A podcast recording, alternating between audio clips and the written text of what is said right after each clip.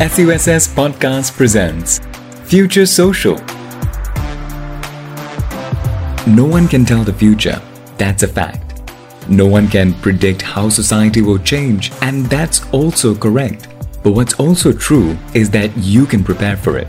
And that's why we're learning as much as we can about ourselves and our social conditions, how human behaviors and societies work, and how they affect our lives on the social, cultural, and economic fronts. The things that we learn will help to improve processes and inform policies. So join us as we uncover impactful solutions for the greater good.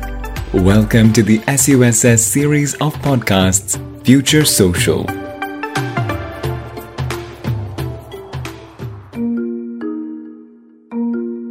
Hi, I'm Haminder Singh, and welcome to the podcast. It's a pretty cliched statement, but online learning has indeed become the new normal. I remember when the pandemic first hit and my two year old began taking online lessons for half an hour each day. Boy, was that a struggle. Yet, many of my friends prefer online learning because it saves them traveling time and provides the flexibility of learning at their own pace. I've also seen the elderly struggle with online learning until they turn around and fully embrace the experience of learning from a computer. Once they overcame the technical issues of learning how to log into Zoom and using breakout rooms, they told me that they appreciated the online learning experience. This allowed them to save on course fees and avoid mobility issues when traveling to classes. This variety of experiences led me to wonder is online learning something we have to just live with, or is it an environment in which we can thrive? That is why I'm really glad to have Associate Professor Gabriel Gervais with us today to share his insights on this question. Gabriel is a head of program at the SUSS Online Learning Unit. Thanks for joining us, Gabriel. Good morning. Hi. So, Gabriel, before we go into the question that I've just asked about how we can thrive in an online learning environment, I'm keen to ask if we can have a basic understanding of online learning. Could you share with us a little bit more?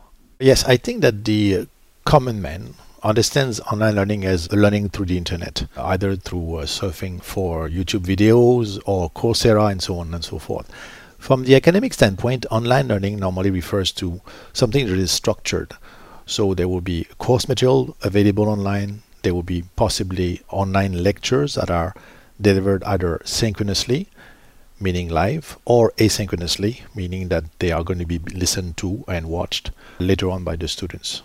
And that's pretty much what is the main difference. But there's a lot of overlap, therefore, between the common man's understanding of online learning and what we understand of online learning at the university.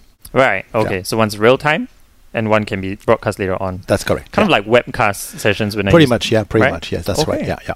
Thanks, thanks for sharing that. And it's very different for someone like me who's gone through a typical education system because mm. I attended school with a teacher in class, right? And I had to sit in class and the teacher downloads information to me, of course, through maybe sometimes a facilitated approach.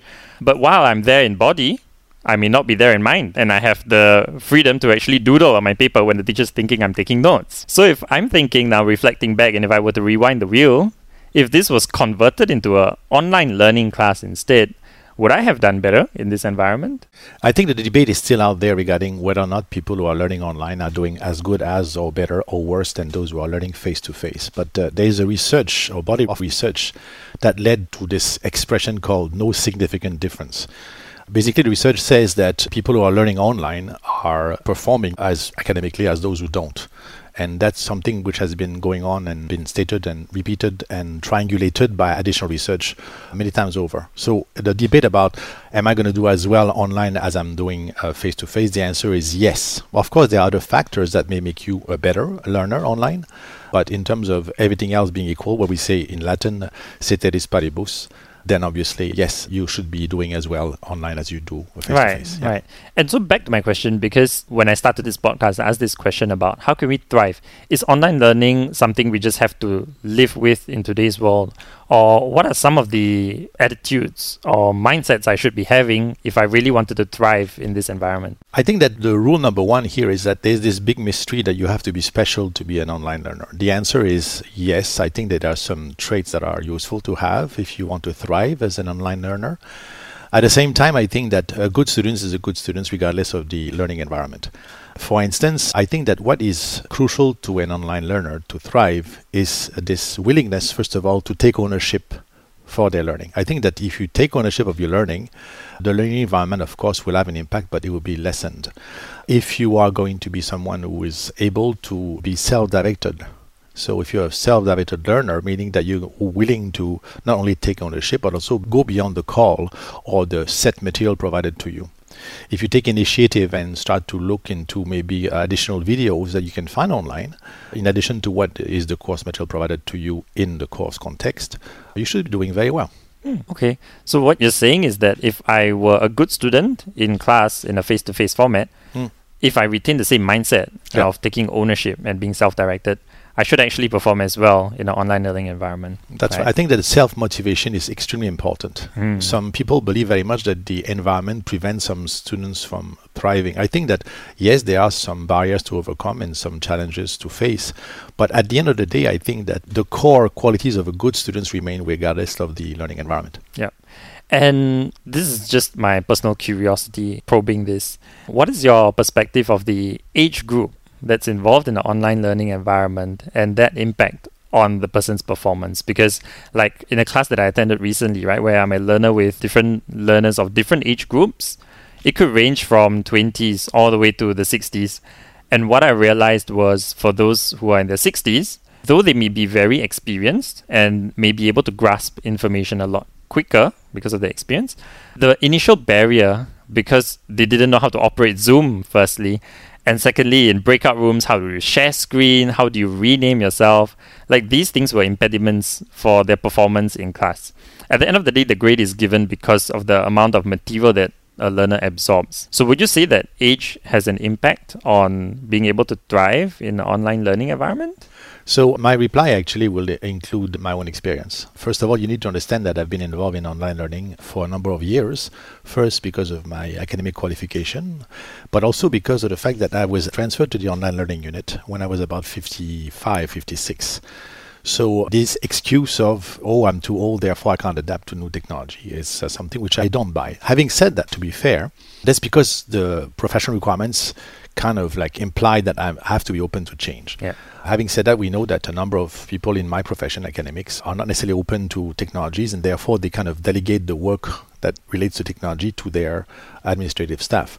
So yes, yes, there is a challenge, and I think that there is definitely a difficulty for people who are older to first adapt to the new technology, and of course to eventually at least master the basics having said that, I think that once they have an open mind toward change, I think that the challenge will be easy to overcome because there's so many people and also so much material on how to do this, how to do that online, that as long as a person is able to uh, use the internet and do some Google search, the challenge disappears. Okay. So what I'm hearing is that as long as the person, no matter what the age is, is embracing change yep, exactly, right, as a yep. mindset, yep he or she should be able to overcome this issue with little resistance, right? Absolutely, yes, absolutely. And, it's a and mindset. And if I could turn the table now to the teacher or mm. the instructor, how important is this mindset of embracing change to creating content in the classroom? Because when COVID hit, there was really little time. I think like two weeks, less less than a About month, there, right? Yes, yes, that's right. To convert all classes to an online environment,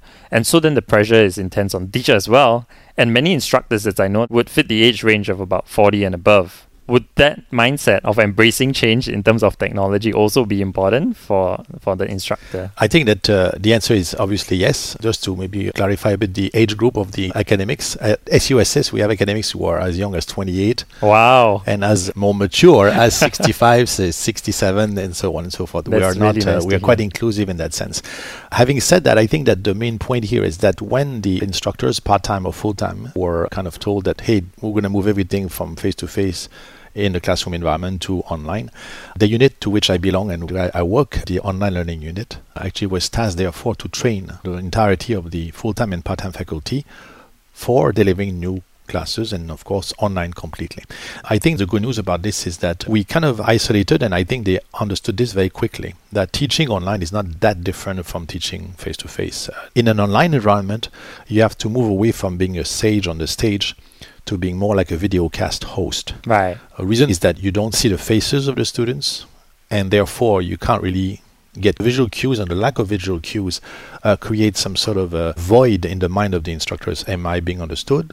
Are the students engaged? Do they want to participate? Are they interested?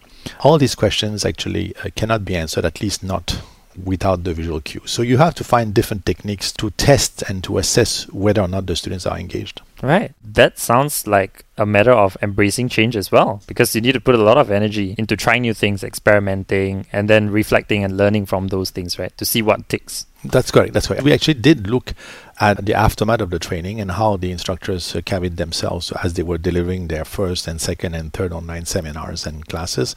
We realized actually the instructors did very well and very quickly because they grasped the idea okay, now I'm not going to be perfect, but very quickly I will know what works and what doesn't work. We gave them some techniques to remember and to tackle, one of which, of course, is the one that I've professed many times is the teach engage teach which is basically the technique by which you do not deliver something for more than as a one way delivery instructor to students you don't deliver something more than two minutes and then after that you have to have an engagement with the students a questions an activity a discussion asking the students to provide an example of what you just explained for instance and things like this and the other one, which is very important as well because it's based on technology, is one of the things that the instructors rely a lot in the classroom environment, face to face, is the fact that they can break out the class yes. into small groups and then they send them for discussion and prepare something yeah. to answer a question given to each of the small groups. And then, of course, they go into an online environment and say, hey, I'm losing this. And then, of course, they are concerned. Now, the technology we use at SUSS called Zoom, which is very popular, has this particular feature called the breakout rooms. And the breakout rooms allow exactly that, allows people to be basically broken up into small groups and they are asked to prepare. And basically, they can replicate this kind of small group work in an online environment. Yeah. Okay. And on that note of having things face to face, we still very much miss going back to campus and meeting our friends. Yes. And now COVID restrictions have started to ease. We've seen that trend in Singapore at least. Yes. And if this continues, I would think that a hybrid learning format, which includes both online learning as well as face to face classes, will be sort of a mainstay in years to come. This is my personal opinion. In your opinion, if this were to happen, how would we be able to thrive in a hybrid learning environment? I think that COVID 19 has done something fantastic for online learning. It has made this particular mode of delivery legitimate, something which was kind of an undertone. Some people say online learning is growing across the world and people are embracing it. But then again, there was this belief that online learning is somewhat inferior to face to face. So, of course, more and more institutions now are accepting the fact that online learning is maybe a component of the same course delivery. So it kind of complements a face to face delivery. So the same course would have, for instance, three sessions online and three sessions face to face. That's, in my view, what's going to happen. Previously, prior to COVID 19, the online portion of it was more like a complement or a supplement to the actual content of the course and the delivery of the course itself. So it was not seen as a mainstay. But I think that what you mentioned earlier, in my view, I agree will become something legitimate. A course will be split into face to face and online because people see the benefit of online learning, both from the point of view of pure learning in a comfortable environment, the fact that logistically speaking for the students as well as for the instructors they don't have to travel and commute. And i think that this is a big plus for many students and instructors. Yeah. Yeah. It's nice to know that we can leverage on both technology of online learning as yeah. well as still appreciate right the physical interactions that we as humans value. Mm-hmm. yeah and just back to this concept of online learning because like you mentioned before there are still challenges and there is much potential that we can tap into in the higher education landscape how do you think online learning is shaping this sphere I think the higher learning landscape, and this is something which we've seen before COVID, and that will probably continue. I think that online learning as a purely online learning course uh, tends to be more suitable for people who are working adults. Right. Because of the fact that they don't have to commit to a particular place when they learn. So I think that this online learning part of it is very suitable, for instance, for postgraduate uh, courses and programs. Not to say it's not suitable for undergraduate, it still is, because we at SUSS, for instance, target largely working adults, and therefore this online learning delivery is actually very suitable for their needs. But what I'm trying to say is that in most academic institutions, they have full-time students who can come to class and their, their entire life is dedicated to studying. But for the working adults, of course, they have many different balls to juggle with. And obviously, in that case, they have to find ways to economize or save on time. And of course, not having to be at a specific place at a specific time right. Uh, saves them a lot of time as well. Yeah, I guess at SUSS, because we also promote lifelong learning and Yes. that's becoming a trend in society, Mm. it's important to adapt to the needs of the society and the working styles and working lives That's of right. adults. That's right? right. In our That's case, right. most of them being working adults. That's correct. Yeah. um, in our part-time courses. So I'm glad to know that online learning can potentially be leveraged on to promote learning at this age group. So SUSS has also taken steps to support online learning efforts. What can you tell us about the university's online learning unit? The University Online Learning Unit, there's an acronym that we use internally for it. It's called OLE. Has been created and set up in 2016, and I joined the unit in 2017. The purpose of me joining this unit was to convert a number of online courses for online delivery. It started to target a specific program within the School of Business called the Bachelor of Science in Business, a program that was basically converted for online delivery. So we went course by course, and every semester we were adding more and more new courses or new versions of the same course being delivered online Right. uh, to the point whereby eventually we had the entire program ready for full online delivery. We have also added other uh, programs since then logistics and supply chain management, as well as analytics, Okay. which are two other programs that are quite popular and very popular also among the working adults population. The online learning unit is also supported by what we call learning development specialists who are helping us to convert what is meant to be a face to face course and its material for online delivery so that in the end there's less dependence on having an instructor guiding us throughout the entire learning process. So there's a bit of learning independence that is Right. uh, built into those courses as they are designed by the learning development specialists. Okay. And of course, we are supported by a very effective and very helpful admin team. That sounds like a lot of work you guys are doing. yes, we are working hard. That's for sure. We earn our keep. That's for sure. Yes. and I'm sure COVID has made it a lot more exciting for you guys as well. As some HR people would say, we are gainfully employed. Oh, that's very nice to hear. Yes. Thank you, Gabriel, for sharing and for answering my question about how we can thrive in an online learning environment. I think from this conversation, I've really appreciated a few key takeaways that I've had on my own. The first one being that thriving in an online environment requires an attitude actually that's not very different from a face to face session. The key is the attitude, like you mentioned, taking ownership and embracing change in technology, especially. The second part is about appreciating. Today's session has made me appreciate that designing an effective online class is not only about just converting content and switching on Zoom, it's a lot more than that.